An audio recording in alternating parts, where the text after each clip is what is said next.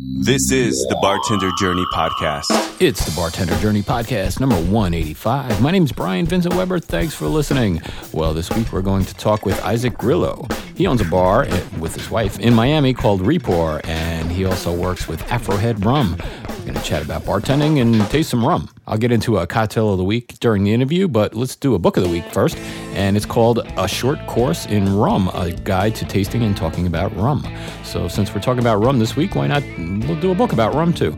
The, uh, the book talks about the history of rum, some recommendations on delicious sipping rums, and, which is something I've been into the last couple of weeks, and uh, some rum cocktails too. So, it's a great book. If you go over to bartenderjourney.net and find the posting that goes along with this show, number 185, you'll find a link to that book, and that's uh, what we call an affiliate link. It brings you over to Amazon. Doesn't cost you any, any extra, but uh, it helps out the show just a little bit. So uh, we appreciate that. Even if you go over to bartenderjourney.net and click that link and buy something else at Amazon, besides that book, that book, uh, or buy that book and some, plus something else, you can uh, you'll be helping out the show a little bit. So if you click through to Amazon through through bartenderjourney.net, uh, it helps out the show just a little bit. We appreciate it. And speaking of rum, next week on this show, rum expert, tiki expert, and owner of the bar named the Best American Cocktail Bar this year at the Spirited Awards during Tales of the Cocktail.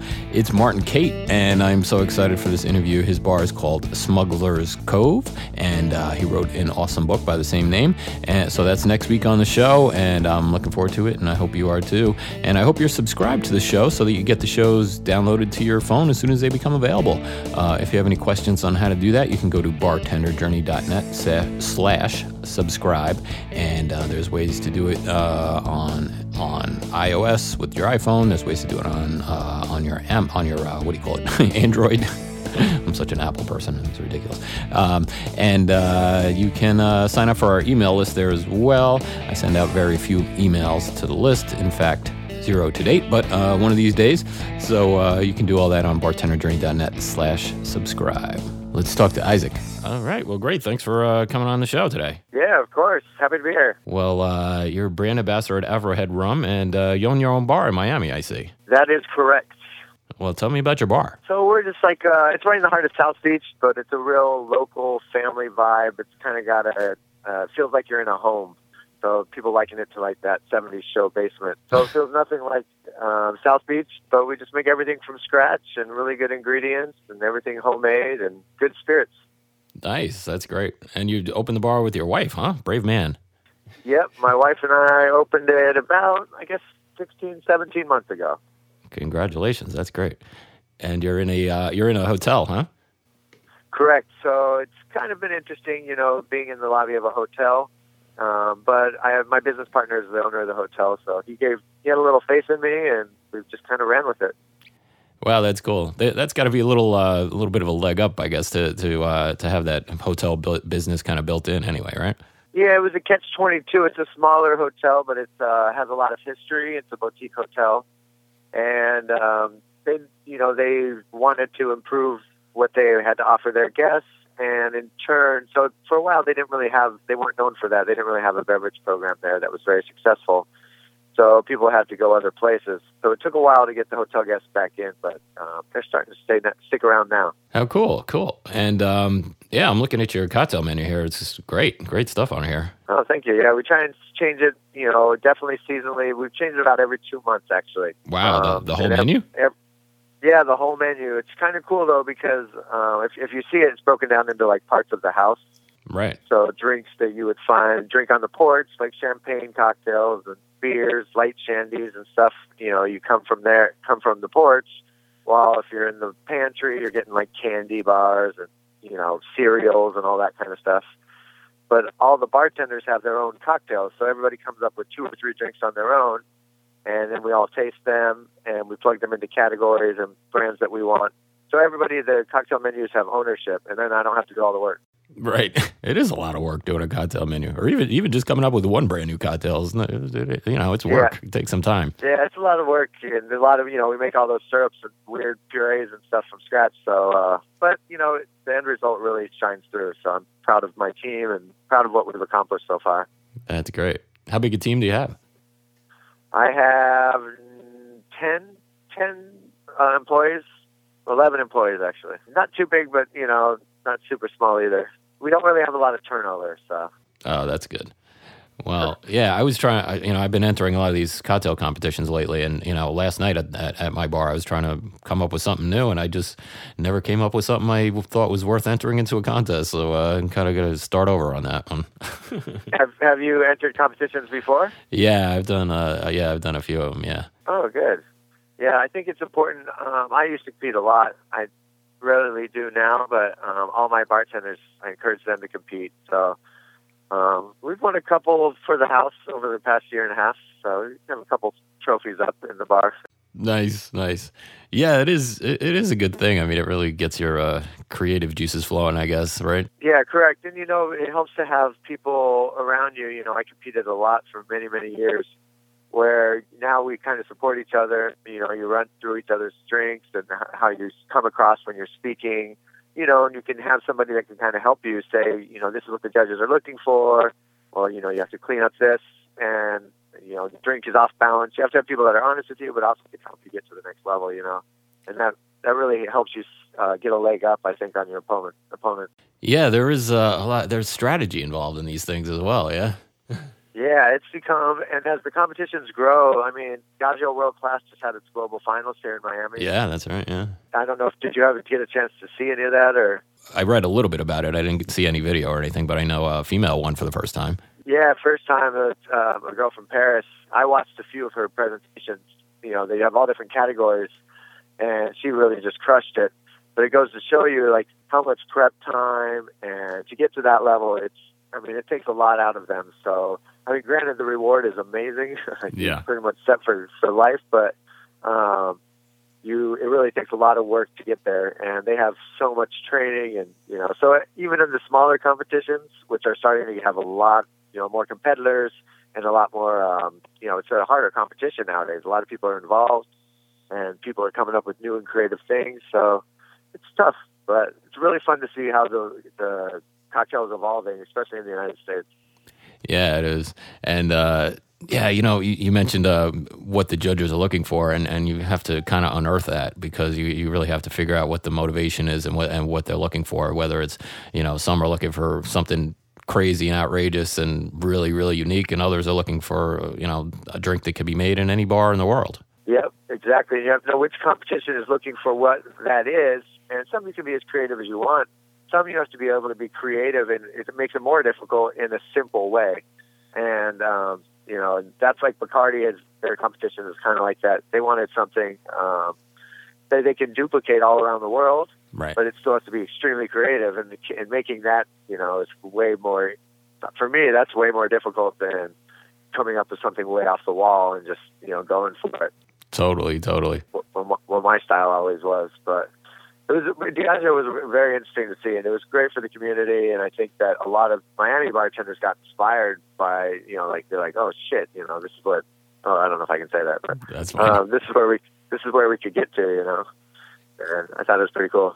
Yeah, it is inspiring. Yeah, uh, well, you, you brought up the name, so that that is the one I was working on last night, and I was like, I am not stepping out from behind this bar. I, I got to use only stuff that's behind this bar. I'm not going to the kitchen. Yeah. Yeah, and it's kind of cool, and it's fun to even even internally at the bar. You know, sometimes we have competitions like, all right, let's see what you got, buddy. You know, um, you know, just random things, and just to see who can make the best cocktail on the fly. You know, just test your your mettle at the moment. So yeah, yeah. So I went and looked uh, looked up the recipe for the previous year uh, winner, and and uh, I was like, this recipe sounds crazy. It's weird, and uh, I tried to make it, and it, it didn't come out that great. And I had the manager taste it. He was like, "You must have made it wrong, man, because this sucks." was it the Japanese recipe? no, it was the one with the olive brine and the it was wine, olive brine, Bacardi, and lemon juice. Yeah, I'm trying to think. Uh, yeah, some of them are really weird, and it's it's kind of odd. Uh, I took the last competition I did was Bacar- was Bacardi. That was, but it was a few years ago, and I took third in the United States. Wow. And some of the cocktails, some of them you think it's so simple. Bacardi's all about like the showmanship and selling yourself, and you have to have this business plan of how you can duplicate this cocktail all over, you know, the United States or around the world or whatever. Yeah. So it's it's not as like I don't know. It's weird. The cocktail is kind of almost secondary, hmm where but it's still just as important. It's all about you know the showmanship and how you carry yourself behind the bar, how you can talk about a brand. Um, you know, and there theirs is a big ambassador job for them. Yeah. So uh, I don't know. It's just weird uh, how the con- how different the competitions are, and yet they're both ginormous competition. Yeah, yeah, they are very different. And uh, and then you know on the other side of the scale is like uh, Bombay Sapphire was, yeah, did uh, the most imaginative Yep. bartender, and that that was just like totally outrageous stuff. So that was the, totally the opposite way uh, of doing a co- of competition or style of Yeah, most imaginative is also that's probably my favorite one. Um, Yeah. I won it many, many, many years ago. Uh, I did nationals at least, and when it was the GQ one. But how to create Orchard the most imaginative, it was still the same thing back know, when it was GQ originally. It was just most imaginative, except you had to dress up really, really nice. that's all. Yeah, these. Yeah, that's a big part of it too. How you look. Yeah, and every competition is different too. Like wo- uh, world class was a lot more relaxed. You know, you wore what you want, where you wanted to. You know, but there was different style of competition. You know, um, I don't know. It's kind of funny. They're all different, but they're all uh, they're all uh, good fun. Oh yeah, for sure, for sure. I went. I went just as I didn't enter the Bombay one, but I, I went as a spectator to uh, to the local. I guess it was the regional finals, and uh, it was kind of funny. It was it was at um, Pier A, if you know it, in Manhattan. And uh, anyway, just as we're riding up in the elevator with a few people, and and uh, just as the elevator doors uh, opened, I cracked a joke, and everybody laughed. And then somebody comes over and goes, "Shh, there's a competition going on." Uh, yeah, like, oops. That's how you make an entrance. but I mean, that's a that style of uh, competition. Like, there's a hundred people watching you, and everybody's quiet and watching every single move that you make. And there's a camera on you, and microphone, boom operator. I was like, wow, this is some pressure right here. Yeah, I've been there. It's it's no joke. I mean, I used to get so nervous. As you get, you know, as I did it for so long, I got way more comfortable. And I picked up a lot of these tricks from friends of mine. Like a, good buddy of mine, I learned a lot from him. And uh, once you have that down, it makes everything so much easier. Every competition, and then you just plug and play. You know, you, especially the smaller ones. You pick a brand, come with a good drink, and then you come up with your story, and you have you're smooth. You know, those are the ones to start. There's all kinds of great prizes too. Like uh, Yeah. there was just a competition last week here for uh, Drambuie, and they got a trip to Scotland. Yeah, Um, I mean, there's all kinds of these trips being won. yeah. I was in a Glenfiddich competition just recently, and I was top ten in the United States, and they were going to choose three of the ten to go to Scotland. And unfortunately, I didn't didn't win that one, but made it to the Still, top ten, so that was cool. That's a good showing in general, and uh, you know, it goes to show you, you know, you were right there. You almost just got a trip to Scotland. That's awesome. I mean, that's one of my favorite things. These prizes, they've upped their game a lot. You know, I remember when I first started, you get like, uh, you win like two hundred dollars or something. Yeah. Trucker's hat. yeah, they've come a long way. That was many years ago, but You get a T-shirt, and T-shirt and a bottle opener, right? yeah, exactly. You're like, oh, thanks a lot, man. That's, that's really great. Like I wow, worked really hard on yeah, that. I, yeah, I probably put forty hours of my life into this thing or more. yeah, exactly. Forty hours and like two hundred dollars that I didn't have at the time. And, yeah, But uh, it's funny how things change. yeah. Well, speaking of brand ambassadors, let's talk uh, about Afrohead Rum. Yeah, that was. Um, I mean, it was a really cool thing. I had done work for many brands in the past, say for the past you know ten years, but I had never been a true brand ambassador because I hadn't found the right fit. Really, um, most of the companies were too big and either wanted too much of me at the time, or a myriad of different reasons. Right. So I was looking for like the perfect fit a few years ago, and it turns out Afrohead was looking for somebody at that same time. So we ended up meeting. They wanted somebody from Miami, and so they, you know, asked a bunch of people around town for candidates, and I guess they picked, I don't know, say ten or whatever, and narrowed it down, and ended up meeting with half of us, and you know, having callbacks and whatever. Um, and then it ended up working out. Pretty mutually happy, I think. Awesome. Well, it's uh, it's good stuff. You wanted to tell us a bit about how it's made and uh, even uh, yeah, for sure. yeah, Um, it's kind of funny. They um, when I first got my final interview to meet everybody and was taste got to taste the spirit for the first time. They tell this story that it was, first of all the meeting was like eight in the morning, and for me, I'm my bar's open very late. It's tough for me to get up at eight in the morning for anything. yeah, And so I go over to this hotel, and I mean, I at the time I didn't know exactly who these people were, but it turns out they were the owners and Toby Tyler, who had, who has made the brand, and he's the master blender. So they go through the talking, and they said I was just sitting back in my seat, like chilling. Looked like it was eight in the morning, and then I tried the rum, and they said I sat up, and I kind of smiled, Hmm. and I think in their mind that's kind of when it clicked that that's who they wanted to hire. And for me, I was like, "Oh, this is good juice. I would like to drink this for the next few years." Yeah. so it's pretty funny uh, that that's how they they view it, and I don't, you know, I remember it a little differently, but I remember tasting the rum and being like, "Wow, this is really this is really great juice." Um, something I could stand behind, getting off on the ground floor.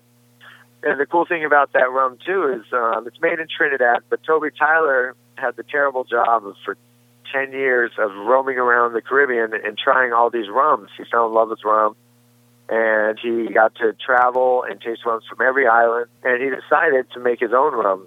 For the next 10 years he ended up making his own rum but he never made a company out of it.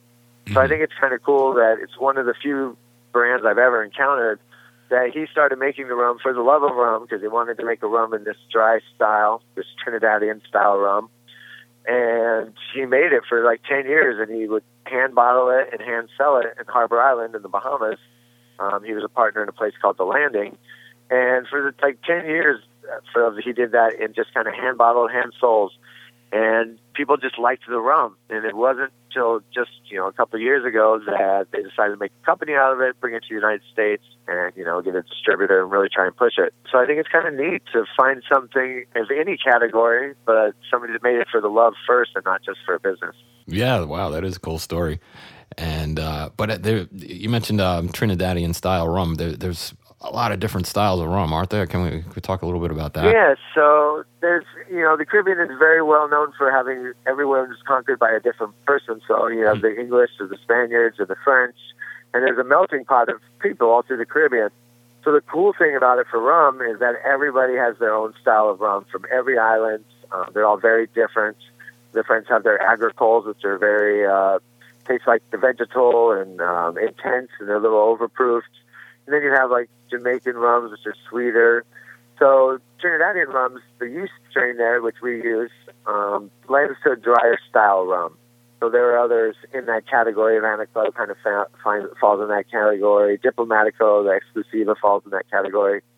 Um, and Toby wanted it to have, you know, inherent sweetness as the rums do, but to have a not cloyingly sweet on the palate, not any added sugar.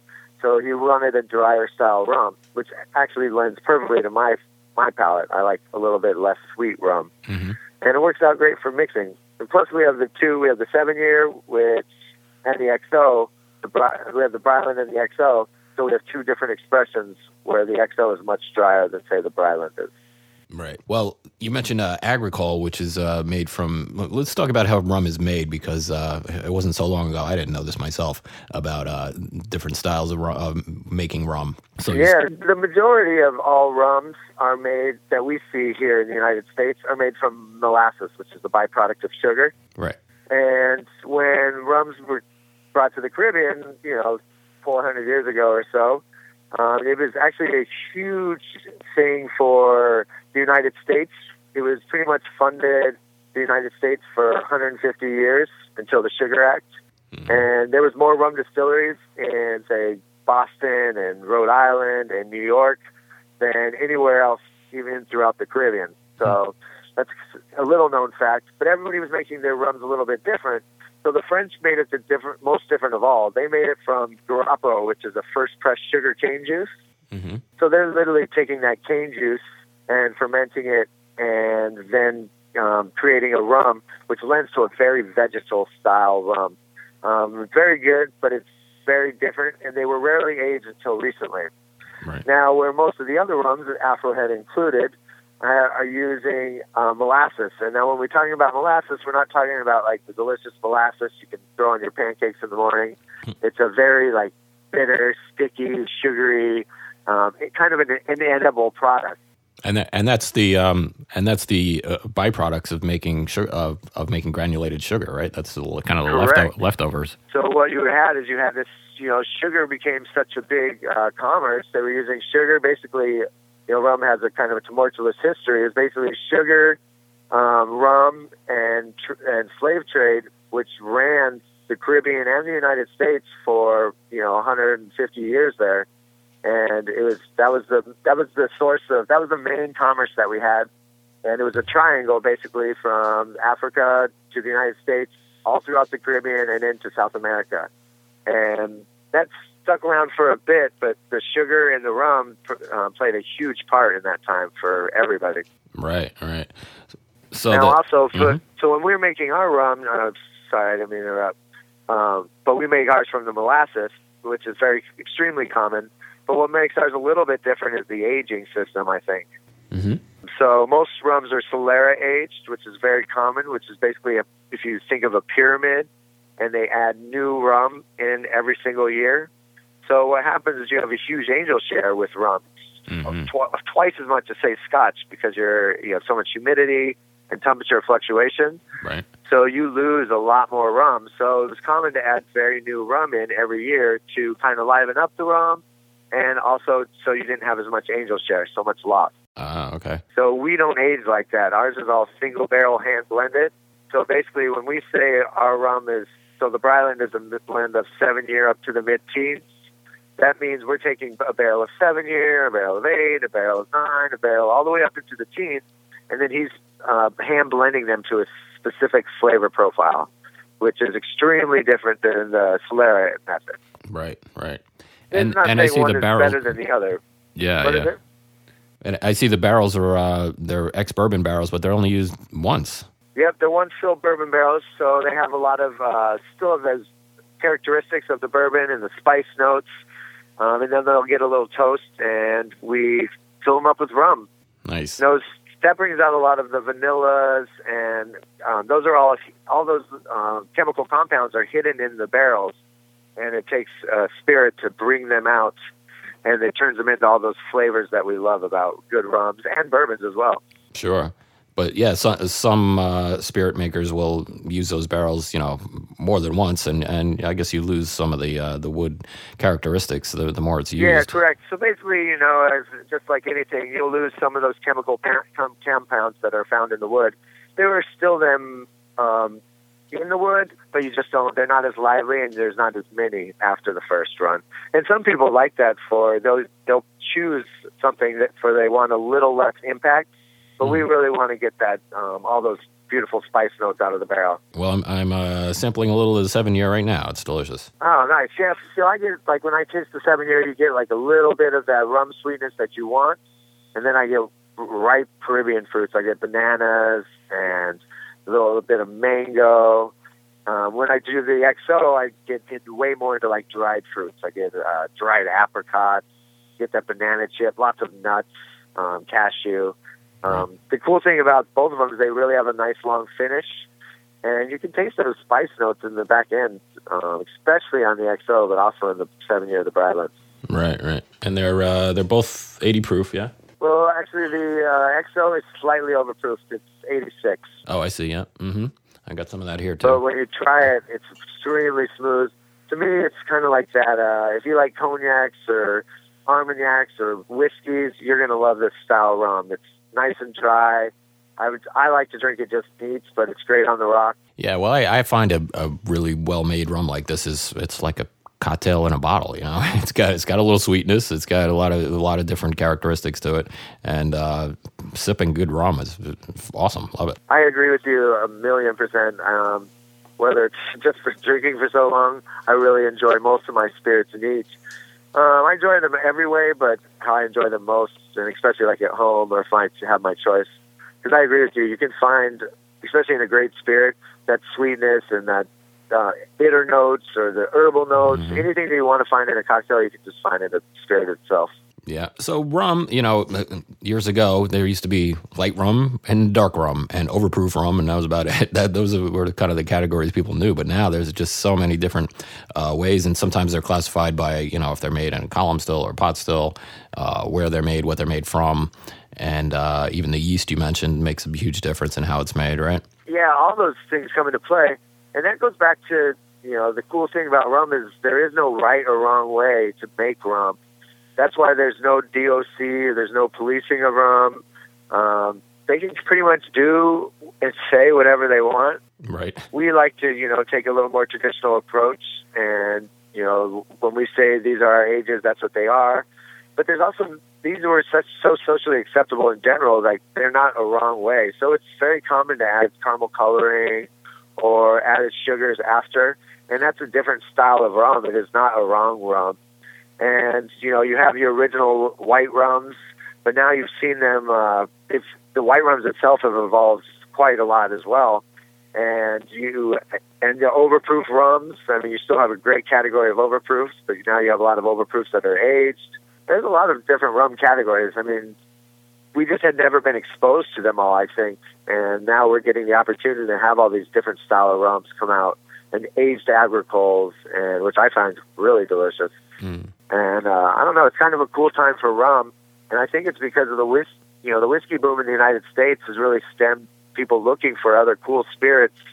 And rum is, I feel like, one of those next categories because it's so different, so broad, and so versatile. Yeah, that's right. Yeah, I think it started. Um, well, there, every you know, there was always a big interest in wine, but then when craft beer started making its uh, out, you know, started coming out, that's when uh, that kind of fueled the whiskey thing, and then that that led, leads to interest in other spirits as well. Yeah, I agree, and I think it's a cool time in the United States um, not just for you know for me as owning a bar, but also as a brand ambassador and just for drinking spirits. It's, man, there's so many cool things coming out, and uh, at least people are trying. And it's you know it's kind of like food Food Network and everything that happened in the past 15 years. That's happening in the cocktail scene, and people really are appreciating what they drink at home and what they buy and what they bring to parties, and you know what they give as gifts and I think it's kind of cool. Yeah, it sure is, you know. And uh, I mean, I've, I've been bartending a long time, and, you know, 10, 10 15 years ago, you, you might work an event and maybe you'd make one old fashioned for a, you know an old guy but now you know i mean the the last event i worked uh, we we must have made 250 old fashions oh yeah i mean that's that cocktail alone and i love that drink for five million reasons one of them being it's delicious two it's easy, so easy to make. Yeah, you know, it doesn't know. take a lot of your time. Um, I mean, these are just those are some classics that you know never should have died ever, and those are for me on either end, whether I'm making it or drinking it. I love making them and drinking them. Yeah, and you know what? A rum old fashioned's pretty good too. Oh man, just the Afrohead XO with uh, makes a mean old fashioned. Yeah, That's what I love about Afrohead too. You know, with the Briland, you have um, it makes some great daiquiris and mojitos and any of these shaken fresh. If you put some, you know, fresh lime juice and fresh fruit, you're going to come up with something really nice. With uh, XO, makes great Manhattans and anything lending those stirred classic style cocktails, old fashions and Manhattans, and uh, those are which was more my style flavor profile. Um, that's what I love using the XO for, man. It's, it makes a really mean stirred cocktail. Yeah, great. Well, we do a uh, cocktail of the week on the show every week. Is there uh, an Afrohead uh, cocktail recipe you might want to share with us? Well, I've been making um, a, t- a toasted almond old fashions with Afrohead XO, Hmm. which is basically just a toasted or homemade orgeat with almond bitters and two ounces of the XO. Stir it up, and I've been garnishing with some spiced almonds, and that thing's been a real hit. Oh, nice. Or, or that's uh, it's not that easy to make. Uh, that's true, but you could, if, even if you don't want to make an orgeat, you could just make an almond syrup. You know, Okay. with basically a simple syrup with almonds, and you still get a, you know, you still get a nice uh, almond flavor. Is that is a lot more time consuming, that's for sure. yeah. So you're just making simple but the syrup end and results putting. are amazing. I tell you what, one of my favorite things, favorite ways to drink the XO is just freeze coconut water into an ice ball or an ice block or whatever you got at home, and sit that thing right over one big cube of coconut water. And as it slowly melts, it adds the coconut water adds a little bit of sweetness to the XO. Uh, that's that's a real nice way to drink it at home and easy. Anybody can make. Yeah, I saw that on your cocktail menu. That's cool. What's it? How about this? Uh, let's see, Froco. I see is uh, three quarters ounce lemon juice, two pure cane brown sugar cubes, one and a half ounce of the seven year Afrohead, and uh, some coconut water. Shake and strain all ingredients over fresh ice into a Collins glass. That sounds good. Garnish with toasted coconut. Yeah, that was a cool. Uh, that was one of our actually signature cocktails, and one of the first cocktails I ever created for the company. And the reason I made it was so that we would give away these gift bags that would have like two lemons, two Demerara sugar cubes. Um, you would have your little Vita Coco bottle we, who we had partnered up with, and your little Afro Head Briland bottle, and a little bag of toasted coconut. So you could go home and put all these ingredients together quite easily and make this cocktail that they, I had, you know, at the parties and these press events that I was giving out, and I made them. But they could go take it home and make that exact same cocktail at home, and it's just a really light, refreshing, delicious way to enjoy the seven year of the Briland. Mm, that's cool. That uh, you know what? That's a great way to educate consumers too. Is like here's all the stuff you need to make this great cocktail. You you tasted it here. Now go try to make it yourself. I like that. Yeah, and that was the whole premise. I thought it was a cool um, part of the Afrohead team came up with that idea. I obviously came up with uh, the you know the recipe to fit the mold, but I thought it was really cool that we would uh, have a couple cocktails that they would try at these events and then they would get a little gift bag, and they would have all the ingredients they needed to make that cocktail tasted. So it's a cool little cool little way to get the name out. awesome. So uh, and the Afrohead name, where does that come from? It kind of named itself, to be honest. So at the time when Toby Tyler was uh, blending and hand bottling and and and kind of sell, hand selling over the bar there at the landing, uh, it didn't have a name but it did have a silhouette of a strong bohemian lady. So over the course of the first few years, when people were calling for it, uh, they were like, "Oh, yo, give me some of that Afro head." and so at the very beginning, it had no name on the bottle; it was just a silhouette. Um, but people kind of around the island, small islands, had gotten to call it this certain thing, and the name Afrohead kind of, you know, started to stick. So at that time, they didn't even put it on the uh, bottle yet. They they started putting it on the menu, so people could actually see it in print. And then a little more time, they're like, you know what, it's kind of named itself at this point. They put it on the bottle. And all of this happened before the inception of the company in general. So it was kind of uh, another cool part of them making this rum. First, they made the rum, like, didn't really have a name. You know, they just mm-hmm. wanted a good rum. Mm-hmm. And then it named itself. And it took all of that over the course of quite a few years before they ever made a company um, out of Afrohead. And then as we brought the bottle to the United States, the new marketing team, you know, revamped it, but they kept all the cool things that they want about this West Indies Bohemian rum um, in the label. So there's like a sun and seashells and just a lot of uh, a mind's eye, a lot of interesting things about the brand that are still encapsulated in the logo. Very cool. Well, I've I've moved on to the XO here, and it's uh, that's delicious as well. Yeah, that is. Uh, I'm not gonna lie, my go-to. Uh, I have a I have a bottle in the back seat of my car all the time. I have a bottle of the bar. I never go anywhere with that one. nice. Well, I'll let you go. I'm sure it's almost time to open your bar, probably. So uh, I won't take up any more of your time. Really enjoyed speaking with you, Isaac. Yeah, it was great, man. Is uh, anytime you need and uh, any other questions, I'd be happy to answer, especially about Afro rum. Yeah, I appreciate great it. product. Uh, hopefully, I'll get down to Miami one of these days.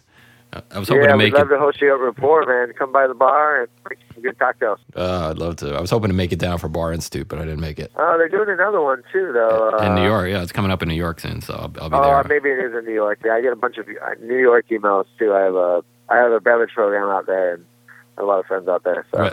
Oh, really? Where? Um, you do there's a the Sanctuary Hotel in Midtown. Which one?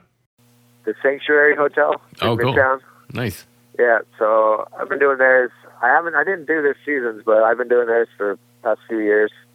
Uh, and I, I don't know where you live in. Where do you live in New York? I'm in. I'm just about 40 miles north of uh, the George Washington Bridge, so Lower Hudson Valley. Okay. But yeah, I'm, like I'm I, in the city um, all I have the a lot time. of friends. You that? Sorry. I, I said I'm in the city all the time, so Yeah, awesome. Yeah, I have, I have a lot of friends in like I hang out on the lower lower east side mostly, but um, I love the Wayland and Goodnight Sonny and yeah, it's I love great. New York. I- yeah, yeah. Well, thanks again, man, and uh, yeah, I hope to run into you one of these days. yeah, for sure, man. Send me an email or whatever, a text, and I'll send you my email. Uh, next time in New York or vice versa, we can link up. Awesome, man. Cheers. All right, have a good one, buddy. Well, that was a lot of fun. Hey, stand by for our toast. We do a toast every week at the very end of the show. Uh, but first, I'll remind you my name is Brian Vincent Weber, and and uh, I appreciate you listening. Feel free to reach out to me for any reason at all. I love hearing from you guys. Uh, Brendan from the UK just reached out a couple of days ago and told me how he was in the military and had been has been bartending for only nine months, but's had a lot of success in the co- in cocktail competitions. So that was really cool, and uh, he, he had a question or two for me, and that's that's great. I love hearing from you guys, and I love hearing stories like that. So uh, the, I think the best way to get in touch with me is at bartenderjourney.net slash contact. Uh, you can find me on Twitter at barkeeptips. On Instagram, I'm Bartender Journey. And uh, you can go to Facebook and search for Bartender Journey, and you, you can like that page. Like it. All right, here's our toast. Let's drink for the trees, which all our caskets will be made. May they grow extremely tall. Cheers. We'll see you next time on the Bartender Journey podcast. In the dull and commonplace occurrences of day to day living, one thing stands out as a completely unique experience malt liquor.